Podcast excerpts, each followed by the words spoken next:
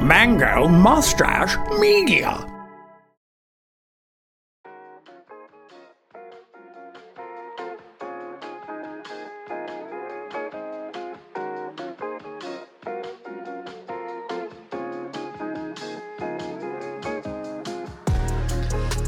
Well, well, well, look who's returned for another episode of One Word Stories. I'm your host, Alex Schulte, and this is the show where we take one word and let it inspire the stories we tell. I've got a really special guest with me today. I'm related to them in some way, shape, or form, but we're going to get to him in a second.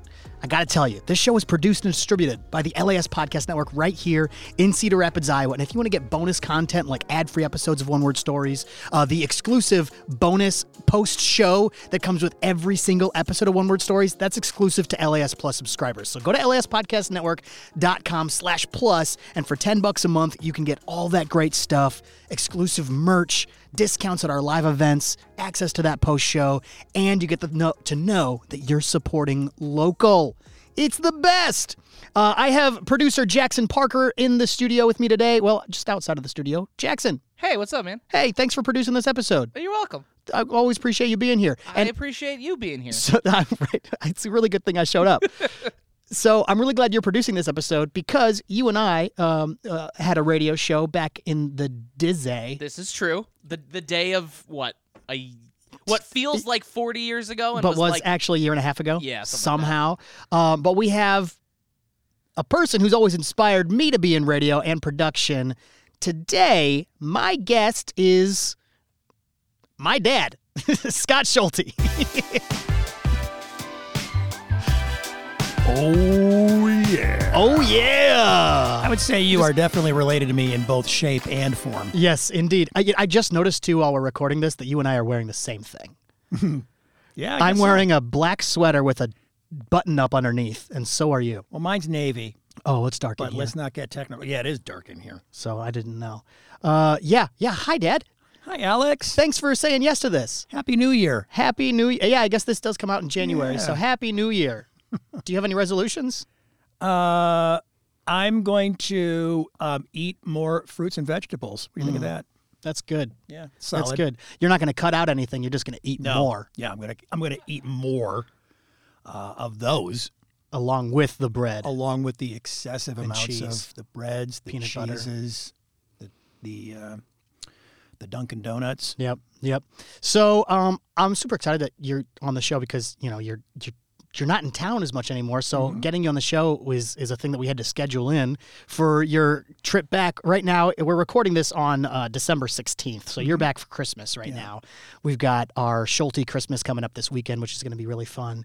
But we've got you here for a little bit, so I wanted to pick your brain and find out what makes you you.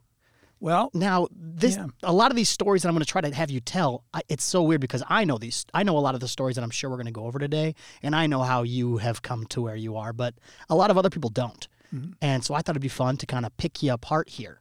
But every episode we have one word that kind of keeps us centered in the episode, and I think this word that we're using today is really special because it's helped me do most of the things I do, but it's also gotten me into a lot of trouble. I might say it too often, but let's definitely have our good friend Al Betker help us bring the word in. Today's word is yes.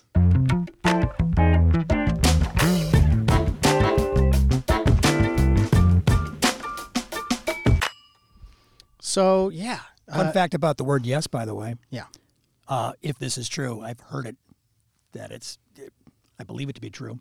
John Lennon, when he went to Yoko Ono's art exhibit, when he met her, one of the exhibits had a big ladder, and there was a tiny word written up on, you can already tell where this is going, up on the ceiling, and he was climbing the ladder, and he thought, that word better be good. And he got up to the top to the ceiling of this museum, and it said, yes, this tiny little word. That was it. That's really powerful. He had to meet her. They fell in love. That was it. Yes. Yeah. Yes. I mean, and that's the only reason I have anything that I have. If I would have said no to all this stuff, it's so... No's important. No is important. But yes is the game. Yes, that's a great point. Yeah. I mean, how has yes influenced your life? It has been the direction of my life in that I'm not one of those people that was born knowing what I wanted to do. I was born kind of knowing who I was a little bit, but not what I wanted with it or how I was going to ever get anything with it. So by saying yes was just reacting to opportunity and going, why not? And then letting that take me somewhere and believing in myself to do something with where it was I wound up. Well, let's go back a little bit here before we actually dive into how yes has changed your life. But I want to find out, where are you right now in life? In the year 2022, I guess, when this comes out, where is Scott Schulte? I'm at a great point in my life. I'm at a great place in my life. Nothing's perfect, but I'm very, very happy. I live in Ridgefield, Connecticut, which is a small 20,000 person town, about an hour outside of New York City. And so there's proximity to the whole world from where I live. And yet it's a fairly quiet, beautiful New England town. So it's deceptively busy and crazy. The energy there, the money there is insane and actually crazy. I mean, I live a very typical same kind of life that I had here in Iowa, and I'm very comfortable. One of the great things about the town I'm in is it's in an area that you can still feel like you live in anywhere USA, although there's no fast food because they're all too healthy for that. You think you're better than us, Connecticut? No, that town. I have fast food adjacency in next door neighbor Danbury, Connecticut. So when I'm over there, I'm like, oh. Are there any fast food joints out there that we don't have? Not really. I feel like every time I travel anywhere in the U.S., there's always like, you got to try a In-N-Out burger. We don't have In-N-Out here. Not that I can think of. Well, it's the usual suspects. Well, that was an anticlimactic question then, I guess. I was hoping this whole episode would be about fast food places. If everything climaxed and you found a new fast food joint out east, that would not speak well of the next 45 to minutes to an hour. And also not good for your New Year's resolution. Right. So how did you get to Connecticut? Why are you in Connecticut right now? Because I said yes. I was at a point, as you know, where I was living on my own. I was happy in my work. I was happy with every facet of my life, except for the fact that I didn't have anybody to share it with. And I wasn't looking either because I am not a proactive person. I react to things. That is my game from the cradle on. And I was just, I didn't want to go looking for somebody. I wanted somebody to happen. And I was at a place in my life at that point. I was living in a rental house that was, you took two dead ends to get to. That's right. Two dead ends to get to. Think about that for a second. Right. And yet I could have thrown a rock at Washington High School from it. Yep. So I was right in the middle of somewhere while feeling I was in the middle of nowhere, which was kind of perfect. It felt like my little cabin in the woods. So I'm sitting there writing little songs for myself, and I wrote one called Knock on My Door. And it was, she don't know it, but it's right here, and all that it takes is a knock on the door. You know, lonely no more. You know, it's funny because it felt very cliche, and yet it was really awesome that... You know, so I was thinking I need to share my life with somebody. And then I did meet my now wife, Liz, and she was from Connecticut, where we now live. And at the time that I met her, she had been in Cedar Rapids for 20 years, which she claims as her adopted home. She loves and misses Cedar Rapids very much because she raised her kids here. And that's they went to WASH just like us. That's what makes you feel like you're connected some places, that sort of web that creates with that. It's a different chapter, you know. I mean, maybe sure her childhood was somewhere else, but having her children raised somewhere else here is just a different thing. So at the time that I met her, she was on her way. She was going to be moving back within about a year. Her mother's out there. So she was that was the plan.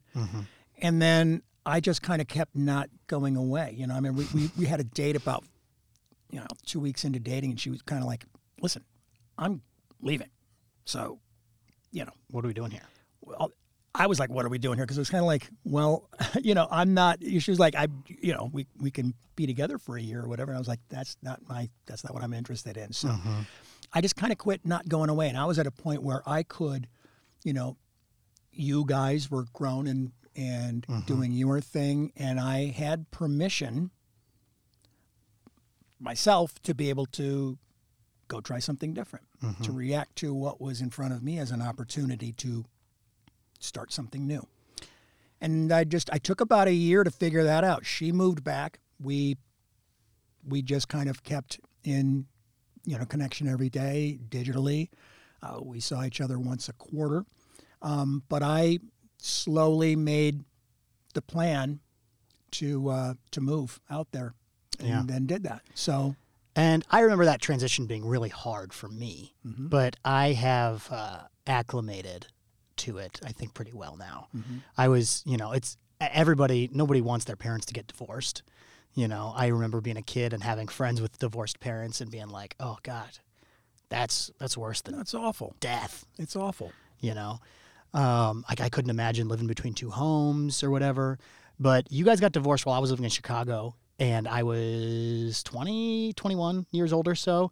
And it took me a while to get used to that. And it was weird because I noticed that David and Anthony, two younger brothers, both got accustomed to that transition quicker than I did because they were living and breathing it right. every day. And I was over there giving Segway tours and whatever, right. and not really getting used to it. But it took me coming back and then also getting to know Liz and having deeper connections with her to really latch on to that. And I love Liz. Mm-hmm. Like, and I've told her that, and she's one of my favorite people in the world. You know, but it took some getting used to for sure. You know what else helped was your mother. Your mother could not have been a better ally yeah. in that transition. Yeah, she showed up huge in that. And, you know, one of the, you know, nobody wants divorce and nobody wants divorce to happen to their children. But if it has to happen, you know, let it be one where they continue to do the best for each other mm-hmm. and their children without being together, which isn't working. Mm-hmm. And so our ability to genuinely wish each other the best and do whatever we can to make the best happen for that other person and to continue to be the best parents we can be, as flawed as we are, is great. And so when I talked to her about what I was going to do, she stepped up in a huge way and became my advocate to you guys. And I think, you know, that spoke volumes about who she is, but it also was just good parenting, mm-hmm. I thought. If Mom would have hated Liz, I don't know how easy it would have been, you know, because I know a lot of relationships, parents have trouble filtering themselves around their kids, and they'll say some really terrible things about another parent's new significant other or something like that, mm-hmm. and they can create a really toxic viewpoint for a child. So, you know, even though we were adults and completely grown up, you know, I'm 26, 27 once you start dating Liz, I still needed to follow. Mm-hmm. You know, I still couldn't do that on my own. Yeah. And I still can't. I'm 30 now, and I still look to you for leadership, and I look to Mom for leadership. You know, I have a lot of mentors in my life, not just family, of course. But yeah, it's amazing that you said yes, and I'm so glad that you're so happy now. I wasn't going to be a good dad to you being miserable. I wasn't going to be a good dad to you being someone who was just, you know, hanging in there and putting a good face on it. What's that? Yeah. You know, so it wasn't going to, what we want for you, you know, wasn't going to be improved by, you know, not doing what's best for us. You have to do that. Of course you need to fight to make things work. You need to, you know, you need to try the best you can with stuff. But if something's not working, you don't have a choice. And mm-hmm. then you have to just make it the best you can and you get on. You know, life is short. Yeah. You know, it's short, and you look back on stuff and there's always regrets and there's always points of pride, but you just do the best you can and, you know, yeah, keep moving forward. Well, let's keep moving backwards in this timeline then. Let's go back before moving happened before pandemic. Actually, really quick, how was the pandemic for you? Tough, because I work in senior living now out in Connecticut. So I'm in charge of engagement and, you know, at a senior living facility.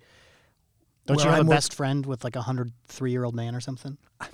I've got so many really great, very old friends. It's crazy. New old friends. They're amazing. Yeah, all of my new friends are old. Yeah. And they're awesome. So when I started that job, the pandemic had just blown up, and the building that I now work in, that I was hired to work in, the construction on it was delayed a year. So I had a year to go around to other buildings in my company's organization and going and doing what I do at those places, which gave me a chance to meet lots of people, right, be in lots of different buildings, some good, some not so good, and really see what was working, not working, and just learning a lot as a person and as a person who has this job. Yeah. And so as soon as I started doing that, the pandemic happened, and I quickly found myself going to work in, one of them was in Ossining, New York, which is, there's a prison called Sing Sing, which is a real old movie kind of prison. It's where all the New York gangsters would go, he's going to Sing Sing. You know, it was kind of like Alcatraz. It was Sing Sing. Oh. And it's in Ossining, New York, on the Hudson River, not too far out of New York City. So I was going there to work, and I would go and get into a tent and change into scrubs like I was in a medical profession. I remember seeing pictures that you sent. So because of the pandemic, I would go in. We didn't have a vaccine yet. I remember being so worried for you, too. One place in town that I live in that is not connected to where I work had awful number of deaths early on. And it was the hot spot in the state, that one place. So it was serious business, you know. Mm-hmm.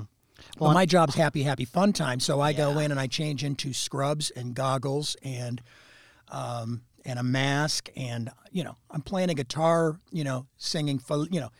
Yeah.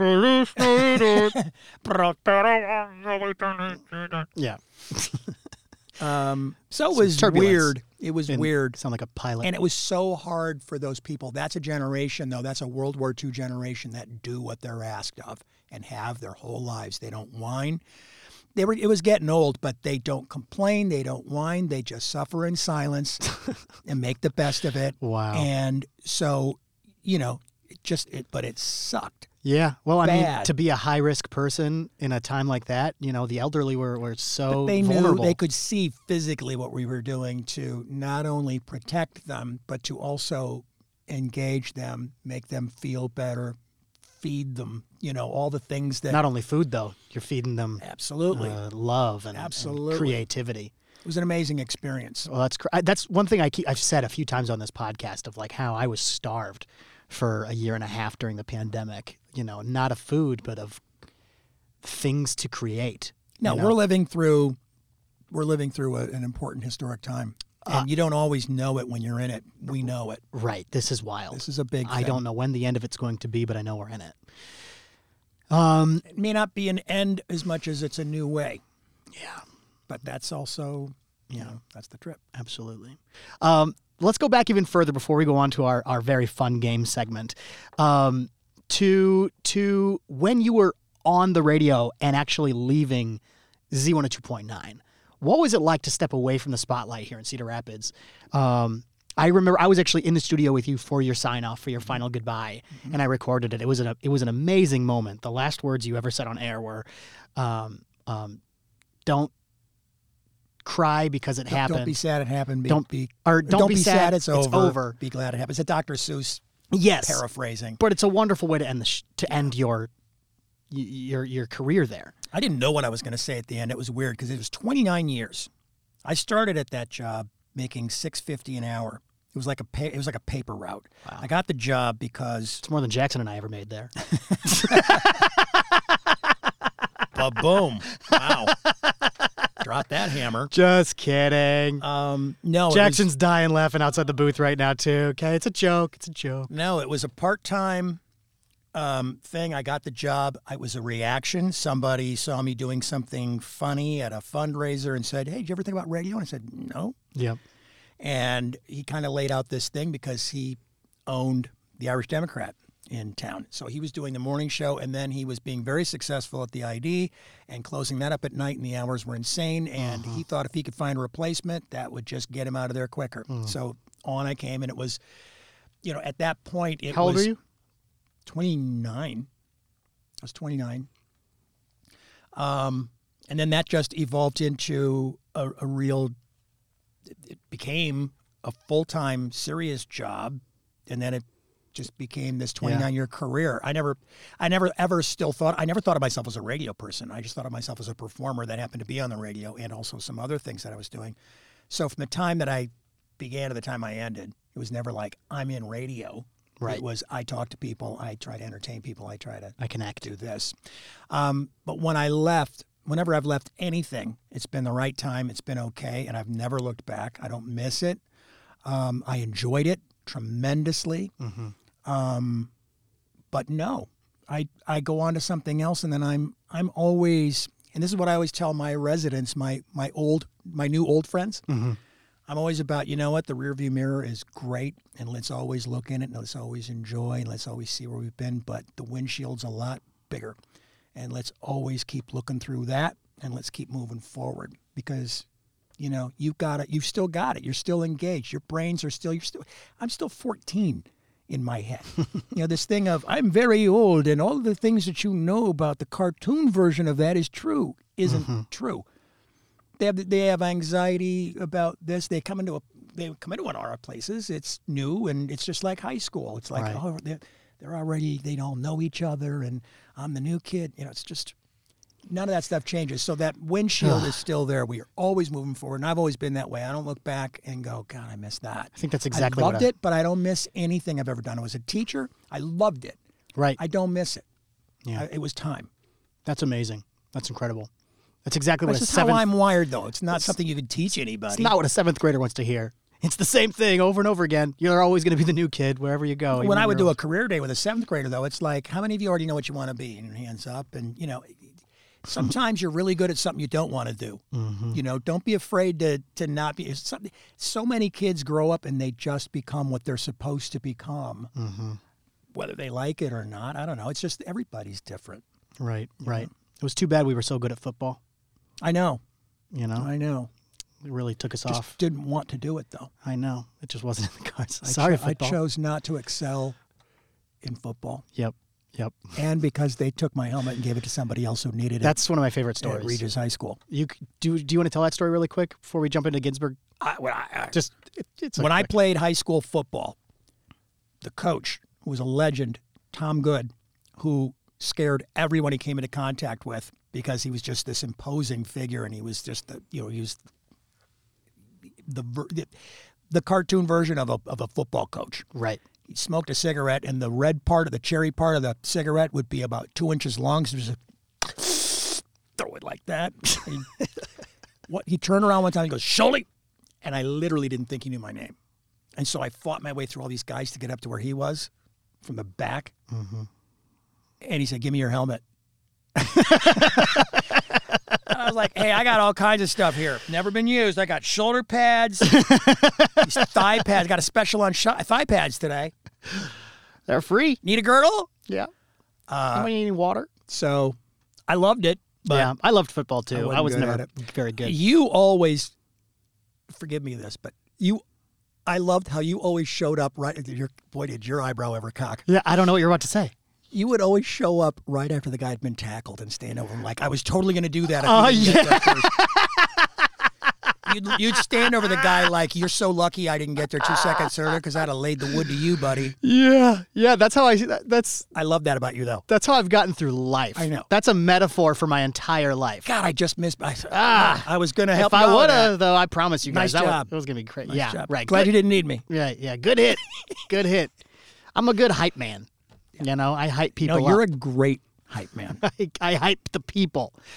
And that's as necessary as the guy that's laying the wood to somebody else. Exactly. How do they get hyped if they don't have a hype man? You know, you can be as good at football as you want, but somebody's got to pat him on the backside.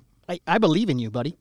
So we've got a very special segment sponsored by Ginsburg Jewelers called True Love and Two Lies. I'm going to give you, you know what, before I intro the game. That's where my wedding ring came from.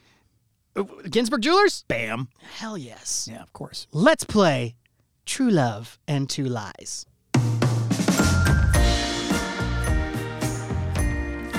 So I have three stories here for you. One of them is true. I need you to guess which one is correct, and then we're going to reveal the real story with the audio of the person telling you the story. By the way, go and check out Ginsburg Jewelers on the corner of First Avenue and Collins Road, right across the street from Best Buy, in the same parking lot as Poncheros. Poncheros? Yes. Ginsburg Jewelers.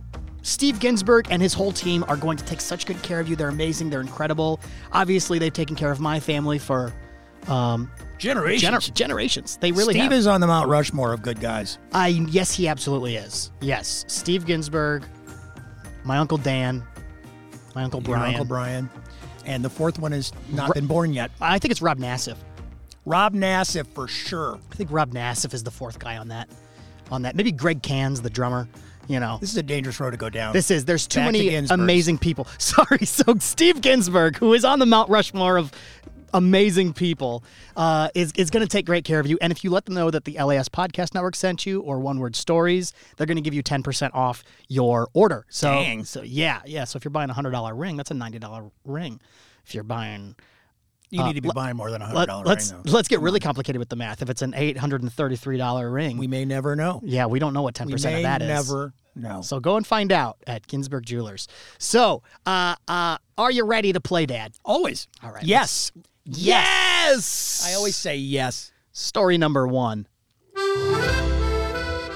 We had our first date when we were 17, juniors in high school, at Brugger's Bagels.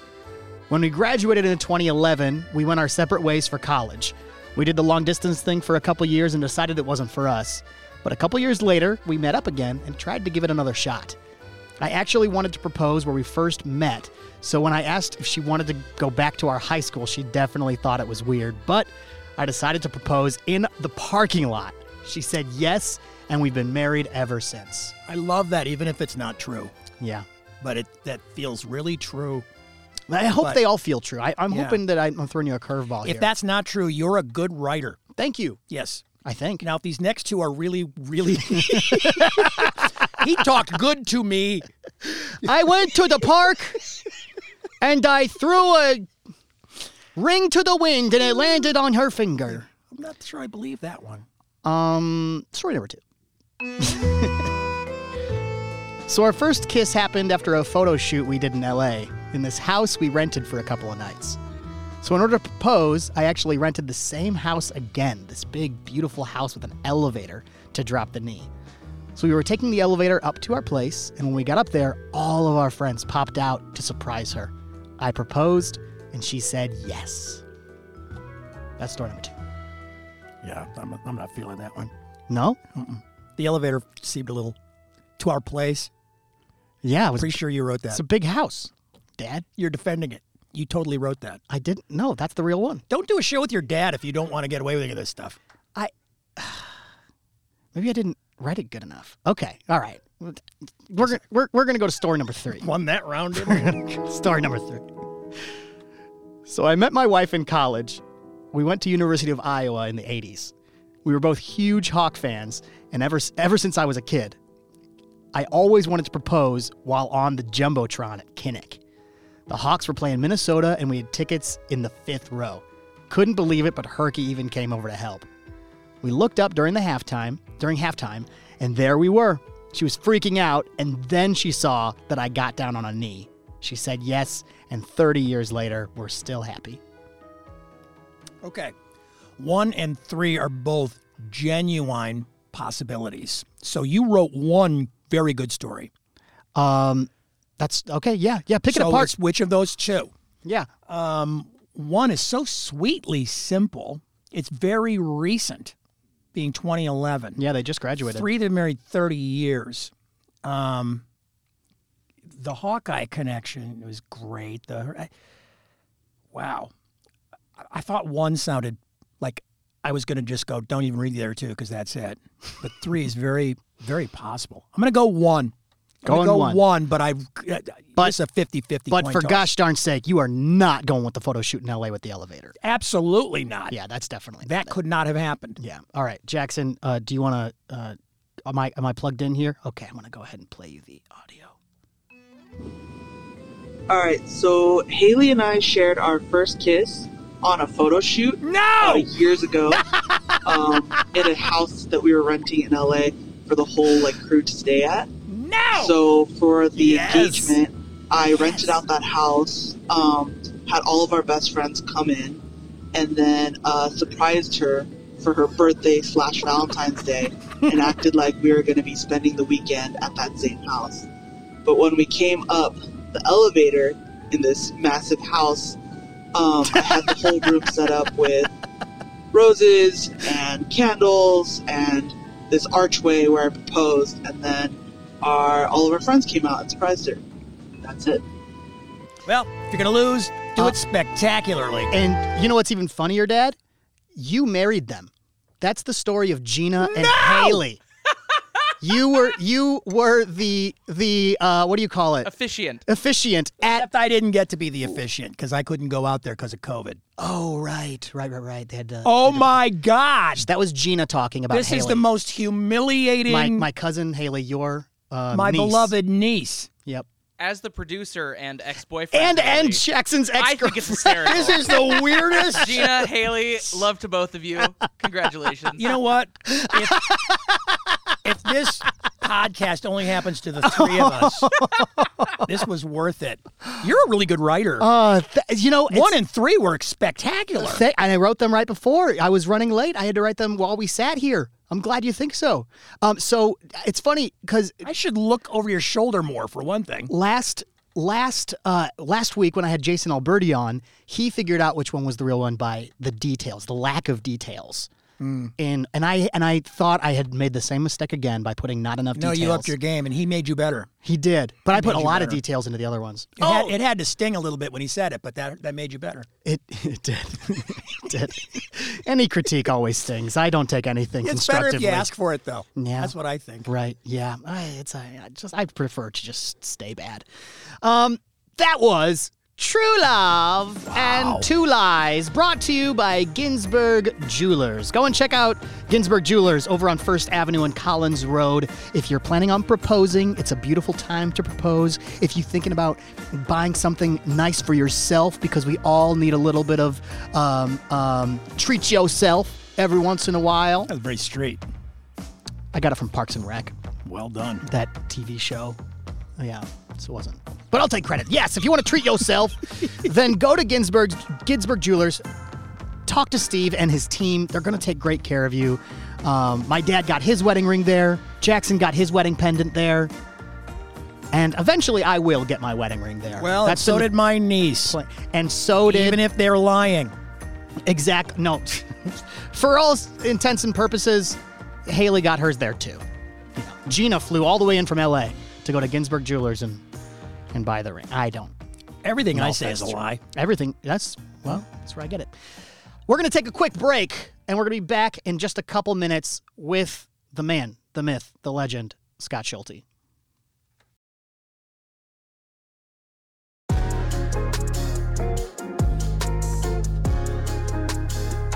We're swimming through your mind, bro. Here there goes a whale. There goes a dolphin or something. That was also a whale. Oh, that was a different whale with a different tone. Wow. That was Bjork. The singer? The singer. Got it. What was she wearing? It's hard to describe. Yeah. It looked like a goose. Right. But it wasn't. Or was it made of meat? Was that Lady Gaga? That was Gaga. Oh, got it. I'm with Scott Schulte. I'm with my son, Alex. I'm with my dad right now, interviewing him on One Word Stories. Today's word is yes, with an exclamation point, saying yes. And I want to keep talking about things you've said yes to and maybe some things you should have said no to in the second half. Okay. In the second half of this show. Thanks for sticking around. Thanks for sticking through those breaks. We really appreciate having you here. So, Dad, let's go to right after high school when you're deciding where you want to go to college.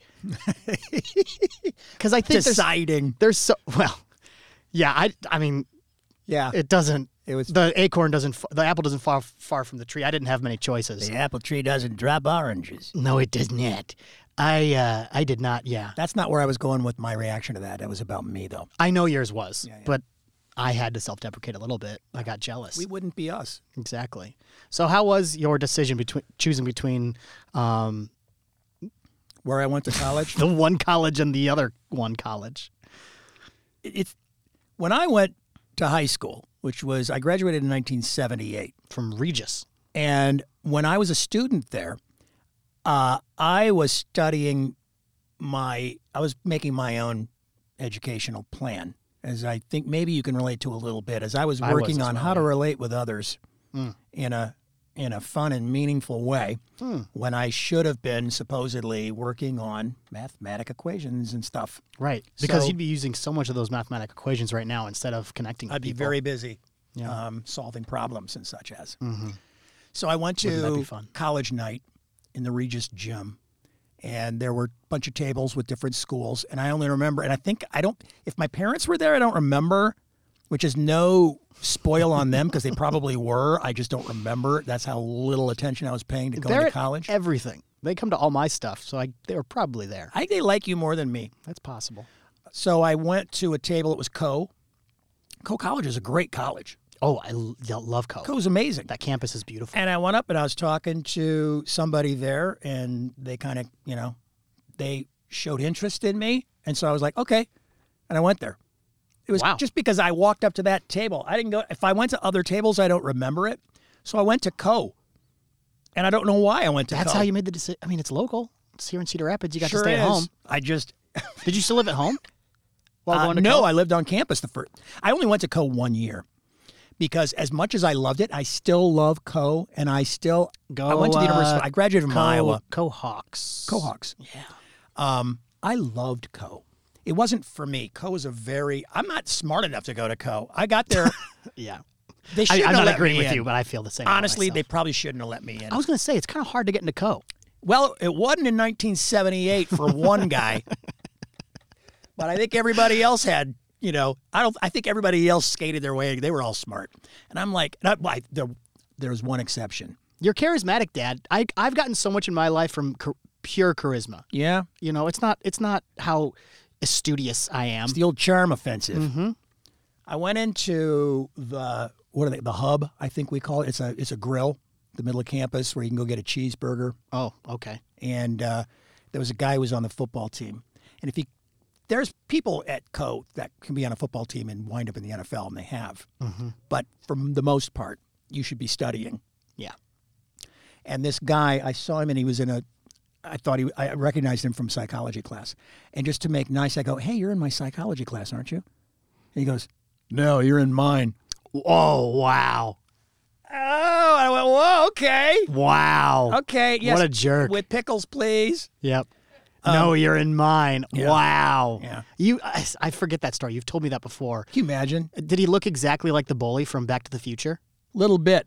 And he probably turned out to be a guy that I saw at a gym here in town about 3 years ago when I was going to this gym that I'm not going to name. And he was... Do you go to his gym or does he go to yours? I go to his gym. I went to his gym for sure. Yeah, got it. And he'd be, just pumping it and... looking at himself. And yeah, he said to no one, because nobody was in his way in between him and the mirror that he loved so much. But he said randomly, goes, get out of my mirror. And I thought, how does a human say it? Can you imagine ever saying, get out of my mirror? No, I can't. I can absolutely not. Walking out of my front door and expecting any kind of confrontation that I would create like that is just unheard of. No. Let me back up, though. This is nothing. Coe, I love. That's okay. I loved Coe. But I left because it wasn't for me. It was a science school and, a lot of other things, too. But I was like, okay. So I took a year off, drove a Coca-Cola truck. Mm-hmm. Got humble. Yeah. You went to jail for delivering Coke. Yes, because it was on my route in Anamosa. Yep. And my two truths and a lie, I could say I was on stage with the Grateful Dead. I've been in jail for selling Coke, and I make high-end bar stools. Right. Wait. And two of those are fake? Two of them are real. The lie is the bar stools, as you might know. Got it. No, yeah, I've never sat on a good bar stool made by you. No. You've never sat on a bad one made by me. That's true. So I went to Iowa. That's true. And what were you trying to get me toward? I said yes to Coe. That was a big yes. You said yes to Coe. But it wasn't right. So then I went to the University of Iowa because I wanted to study theater. And I went there. And I went and auditioned for all. They had a cattle call audition there. So you go and you do one performance for every show they're doing that season. Right. And I did. And I got cast in two things. Well, I got cast in two things. One was I was the UPS. No, I was an ups man. Wait, it just said UPS. Oh, I know what it was. I thought I was like the upstairs butler. It said ups man. I was like, okay, that's cool. I can wear a tux. I was the UPS delivery guy in some show. And then this other guy, this English guy, came up to me and said he wanted me to audition for this thing he was putting together. He was going to put together a troupe of actors and go to prisons and do original shows and then do workshops with inmates and have them put together their own theater companies. And, you know, it was a great source of self-expression and all kinds of great things can, of course, come out of the study of theater and the experience of it. So I did that, and that was that was on again, off again for a couple of years. So I went to several prisons around the country doing original shows, and I learned a lot about everything I know about theater. I either got from just kind of my own being a goof my whole life, but I really got it in that experience. It was intense. It was extremely intense. So you went around performing theater inside of prisons. And then more importantly, doing workshops with inmates. Yeah. And teaching theater to them. And that experience drove everything I've ever done ever since. Really? Everything I've done came out of that. And it was because I would say yes to things. And the yes that is the biggest yes came from the training in improvisation, which is you have to say yes. Yeah. If you come up to me and you go, hey, is this your dog? And I go, well, there's no dog. You're pretending you're holding something. Right. You know. You've got to say yes and go into that world and see where it takes you and listen and be with somebody in that experience. And that's what I do for a living and have been doing for a living ever since then. One of my big catchphrases, sayings, whatever you want to call it, is that everything's a gift. And I learned that from improv as well. Mm-hmm. So you really do have to learn to roll with the punches, say yes. You studied improv more than I did. Mine was intensive, but you've spent a lot of time at it. Improv helps me every day, all day. It helps in everything. I'm doing it right now, obviously. It's not theater, it's everything. You know, yeah. I mean, life is improv. Hosting Rough Rider games, I have to constantly do things, improvise segments that come up last minute. And it's not about being funny. It's about being interesting. And that's another huge thing. It's about being interesting. And sometimes that's funny, and sometimes it's serious, and sometimes it's a lot of other things. But, you know, it's about being interesting. Well, let's go back a little bit further then, shall we? To even before, let's go to like middle school. When were you really discovering that you enjoyed theater and being a performer? Out of the cradle. I mean, I was our Aunt Susie when she was must have been LaSalle High School. I was an infant, and I was the baby Jesus in their pageant. She was playing the Virgin Mary, and so, you know, anybody got a baby? Yeah, I got a new nephew. I don't think she talked like that, but that's how she still talks. So I was the baby Jesus in that, and then at All Saints Elementary School, we did on our own in fifth grade Frosty the Snowman. So we took our tape recorder, our cassette recorder, and we had hit play and record. And we recorded Frosty the Snowman when it was on whatever night at whatever time and recorded the whole show. And then we sat with a notebook and we transcribed every word of that show. And then we made copies of it. And then we assigned parts within our class. And I was Frosty because I also worked at the Dairy Queen at that point because Grandpa co-owned one of the Dairy Queens in town. On Mount Vernon Road. So I had the white pants to swing it. And so I was Frosty. So I was like, happy birthday. Hey, I said my first words. But snowmen can't talk. What's the joke? you know. So I was, that sounds like him, doesn't it? That was really good. Yeah. That's a pretty depressing story if you really get down to it. That's Frosty grade. Dies at the end. He melts, doesn't he? No, he comes back on when there's a Christmas snow and you put the hat on him. He comes back to life again. Oh, sure. Who's going to make a children's story like that? Tons of people. To be fair, the children don't know he's going to come back. That's true. Yes, the little girl was very sad. Well, children are more resilient than you think, Jackson. That's valid. That's fair. Hey, Jackson, we're three of them. Jackson, you have a fun story about saying yes. I was gonna bring it up. That's that your family tells. Yes, it's the Scott Schulte story, as I believe how they refer to it. I don't want to give too much away, but it involves you and a theater, and all I'm gonna do is just snap my fingers to see if that rings any bells. It wasn't a theater. The sadder thing is it wasn't a theater. What was it? It was a flooded out basement classroom in Puerto Rico. It was a private school. I needed a job. I lived in San Juan for a year, where I met your mother. Mm-hmm. Welcome to episode 1 of Where I Met Your Mother, Alex. I went down there I had met someone at Coe. Talk about yes, right. Leading to things. You exist because I went to Coe. Great. I loved Coe then. Holy cow. Yeah. So I was down there. I needed a job. Apply for anything. You know, I'd had, at that point, 1 year of Coe, a year of driving a Coca-Cola truck, and then a year of University of Iowa under my belt and all that prison work. Mm-hmm. And I came out of that prison thing going, I can do whatever I want. I can do anything. No, I don't think I'd gone back and whatever. Anyway, I'm down there, and I applied for 2 jobs. One was to be a maid at somebody's house. I was like, and you know how messy I am? I was like, I got to have a job. I'll go clean somebody's house. I applied for it. Guy called me and I go, yeah, well, he goes, oh, I guess I'm kind of looking for a woman. Yeah. Which is also, you know, that's on him. Yeah. That's on him. The uniform didn't fit you, huh? Well, says who? Right. I mean. Right. Depends on who you're asking. I went to a school. It was a private school, very expensive private school in San Juan. It was an English-speaking school. I mean, the kids were Puerto Ricans, but they were doing their school in English, and they were looking for an English teacher. And I was naive enough to think, well, I could stay ahead of them a day in English, improv, for crying out loud. I could teach English. So I went, and clearly, I'm not going to be an English teacher, let alone at a expensive private school. And so.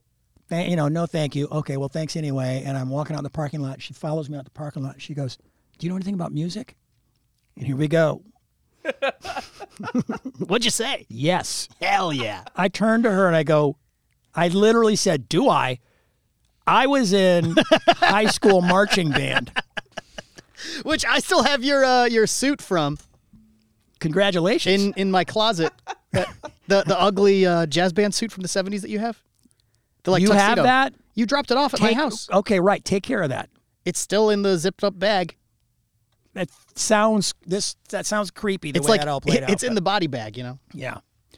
Make an effigy of me out of chewed gum that looks realistic and then put that suit around it. Will you do that? I will absolutely do that because no one else is going to wear that suit. So I said, of course I can teach music.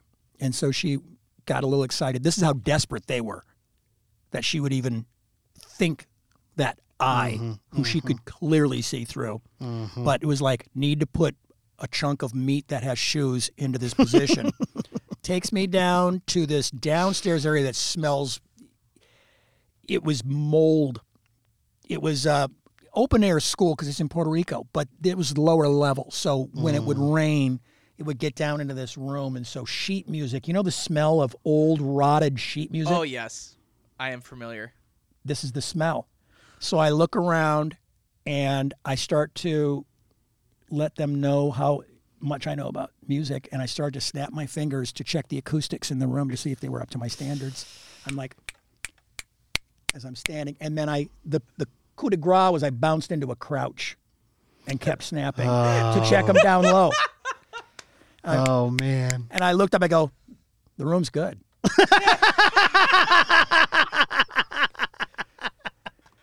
I picture Kramer in this situation. Totally. It's a very Kramer moment. The title of this story would be, It's Not Fraud If You Don't Know It. And I'm telling you, because she hired me, and I lasted a year. What? Teaching. Oh, I didn't know that. No, part. I got the job. So I taught music. Oh, my God. To these kids, and I found out later, after I was done with it, that she had fraudulently said that I had a teaching certificate, which I went on to get. Oh, I'm a certified teacher. I was anyway, but at this point I was not. So it was fraud. Wow. She committed a crime hiring me, which I would never have done. I promise you that. Both morally and figuratively. Yes. So I had a choir. There'd be like I'd get in there, and then there'd be this little fifth-grade girl. It was a really good piano player. And I go, you know what we're going to do? We're going to listen to her today. You know, she is really great. Let's experience some live music. Honey, would you come over here, please? She's like, wow. Okay. All right. She'd play. And I'd get a record. I'd go, we're going to listen to this record. And I want you to just make stuff up. Wow. But they loved it. Just like real teachers. Everything's a game. Not really. Everything's made up, but it... About halfway through, I started to shift toward theater stuff, and it got a little bit better. We wound up in, there's this beautiful theater in San Juan. It's gorgeous. It's like Hancher Auditorium. And they had rented, this is how much money was in the school. They rented it out for their holiday program. And my kids were supposed to sing. And I had to accompany them on the piano. I don't play the piano. No, you do not. I don't, this is how willing I was to go in. You're too deep. The kids are all on stage at Hancher Auditorium of San Juan. Of Puerto Rico. And I'm going, dunk, dunk, dunk, dunk, dunk, dunk, dunk, dunk, because anybody can do that. And they're going, Rudolph the red-nosed reindeer had a very shiny nose, and if you ever saw it, you would even say it glowed like a light bulb. Oh, my God. And parents were looking around going, what in the hell is this? How did they get on stage? How much do we spend? They're letting anybody on here, huh? Well, yeah. Oh, that's rough. How did you leave? Well, on good terms.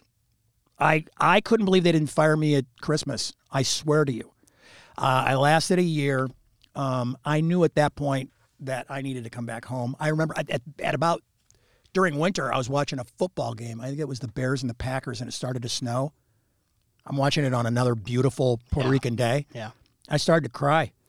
I was like, God, I missed the changes of season. Oh, really? Gosh. Yeah. No, I would say goodbye to winter. Well, I would now. Easily. I would now.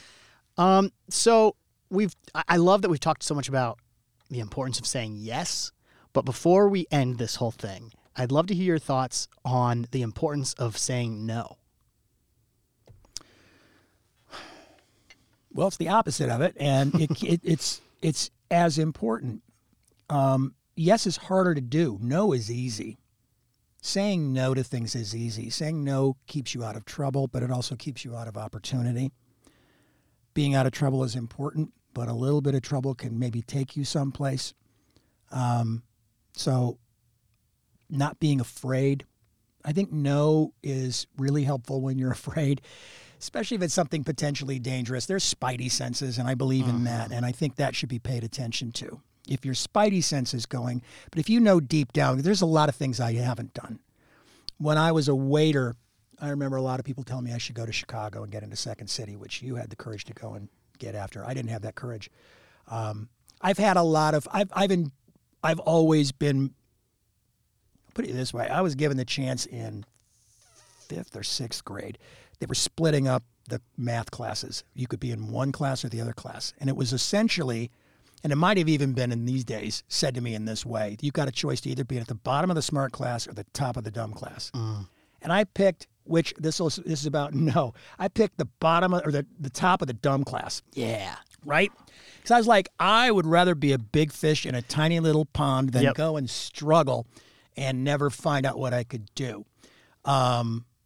assuming you're not going to rise to the top. So I've said no to some things that I don't regret, but I will never know where whatever talent I do have might have taken me, because I never put the foot on the gas pedal. I never had the courage to do that. But I think you also had other things going on, like a family. Everybody does. You know? And the reason I'm okay with it is because I have enough balance in it, and maybe it's who knows how our minds work. Either you do that to make yourself feel better, or it's who you really are. I think it's who I really am. I think an audience is an audience. I don't care if they're all, you know, in a theater in Chicago or New York City or Marion or anywhere. They're audience. It doesn't, and the more you travel, the more you start to realize that people are people, good is good. So no does keep you from opportunities, but I say yes more than I say no, and I look for opportunities more than I look for things that aren't going to happen, and so it's in balance. It's been very good to me. Dad, you're very wise. Well, thank you, son. I appreciate you sharing your knowledge with us here on One Word Stories. This is a great show, by the way.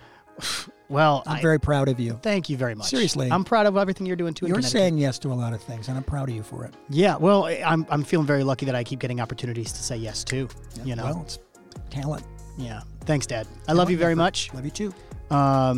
And we got to have you back sometime. You'll have to come back for a part two of something of One Word Stories, okay? Sure. We could talk about an hour's worth of maybe. Yeah, before we do our third episode. No. Yeah. It's be a whole lot of, I don't know. Yeah. We could do, yep, next episode is maybe. Maybe. This was One Word Stories, the show where we take one word and let it inspire the stories we tell. I have been your host, Alex Schulte. I've been joined by my father, Scott Schulte.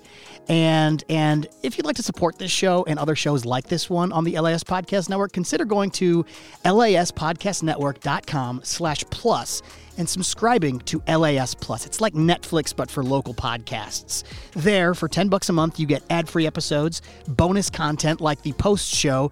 By the way, you've got to stick around because we do have the One Word Stories post show coming up here right after this recording. And if you do want to hang out for that, you got to subscribe to LAS Plus. We're going to do an extra 20 minutes here with my dad. That's going to be awesome. So for $10 a month, you're supporting local. You're getting that bonus content. You're getting that merch. It's a lot of great stuff. And that itch will go away.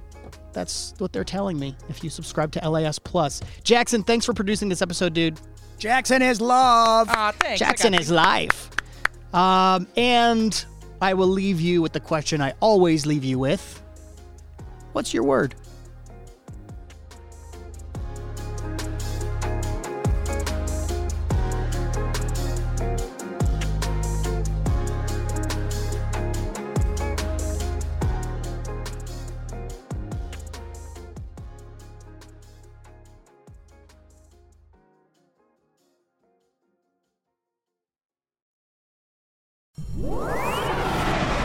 Mango Mustache Media.